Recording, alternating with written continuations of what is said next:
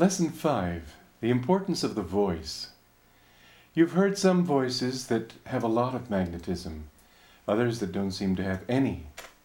Many people don't understand, don't appreciate how important the voice is as a, me- as a mechanism for conveying not only their ideas, but their magnetism, their conviction, their feeling. The voice instantly reflects the uh, emotions that a person feels, the state of consciousness. You can feel a person's peace in the tone of his voice. You can feel anger. You can feel pride. You can feel irritation. You can feel love. All of these things the voice can express. And most people, unfortunately, treat the voice and language itself as sort of a beast of burden for their ideas. In fact, the quality of the voice needs to be consciously consciously developed. One thing that can help you to develop a more magnetic voice, it's a technique that uh, I heard years ago, and I've, I found at that time that it helped me enormously, was to speak falsetto for a while. Sounds funny, but it brings the voice up, and then after that, it tends to move around more easily, especially in the patterns of speech in America they tend there's a tendency here to for people to speak somewhat monotonously. I went to town yesterday and I had a very good time. Now you say that in another language and it sounds altogether different. Sono andato in città ieri e eh, mi sono eh, e ho goduto molto tutto quello che ho fatto. Eh, the mind, the, the body, the, the voice, everything seems to move up and down with it. Even in England, when they say when they speak like that, they say, I went to town yesterday. I had a wonderful time. There's much more of the lilt. The American monotone is something that's very unmagnetic. And what it expresses is sort of a emphasis on common sense and down to earth reality and practicality and so on. All of this good, but a leader needs more than that. Magnetism in the voice has to be expressed through the modulation of the voice, through the tone of the voice. Somebody will say, uh, I'm having a great time. Doesn't sound like he's having a great time, does it?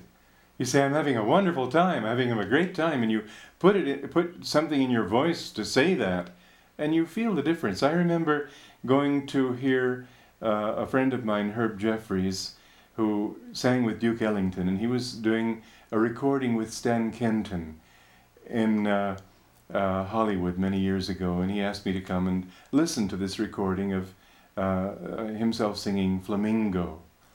And I was so impressed. I'm, I don't think the song is very much, and I'm not very much into that kind of music, but the enthusiasm with which he sang was so magnetic that it made you feel it was the most wonderful song in the world. Well, talk that way too. You don't have to sing it. Talk with warmth in your voice. Put your heart into your voice. Try to feel as if when you speak, you're, you're Sounds were coming from a level of the heart. There's much more to it than that. You know, people who speak magnetically also speak, they have a conscious use of language. They don't just uh, speak in monotones, they develop their vocabulary.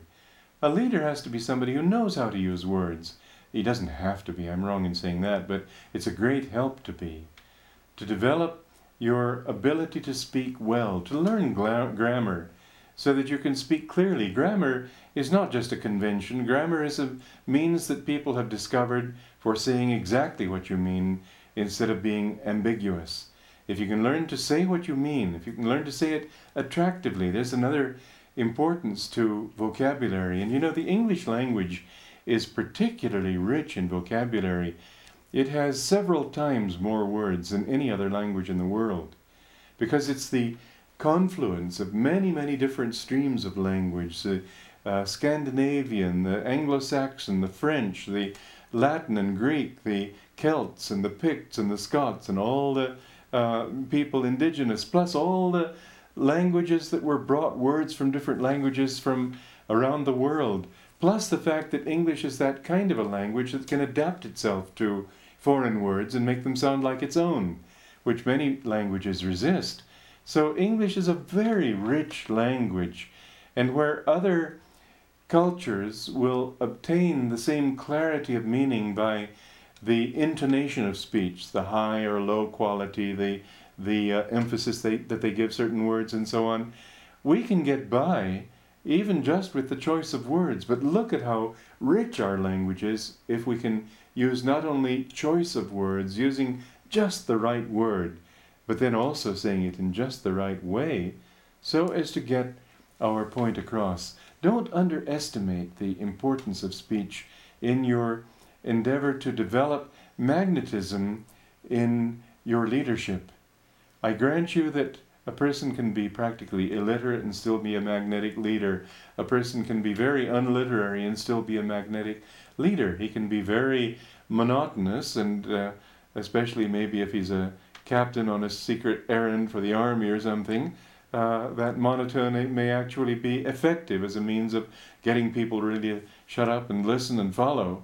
But basically speaking, we have to say that these things will enhance your leadership, and that just because somebody is an effective leader in one way doesn't mean that he's effective in all ways. This is a way of helping to round out that that uh, uh, to- totality of leadership that we're talking about, and make you magnetic on all levels. You know, there are some people who, the moment you hear their voices, you think, "Oh, what a nice voice."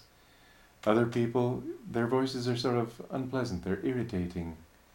Well, why not develop that kind? You can.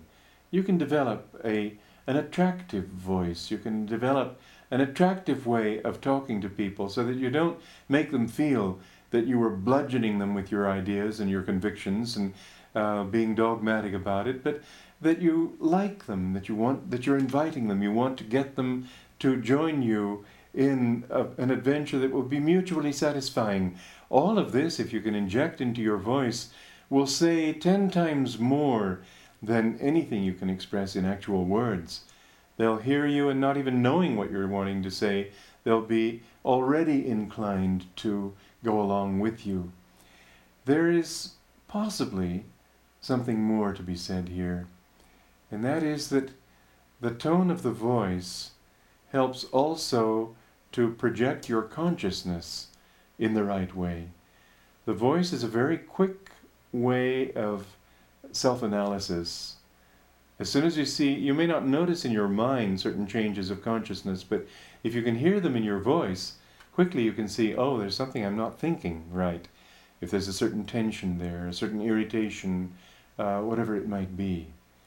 And if, on the other hand, you project your voice in a harmonious way, it will be one way of helping you also to project your thoughts and your energy harmoniously, so that on the wings of your voice, you will find your energy flies to accomplish far more than it would if you discounted this very, very important aspect of your self expression.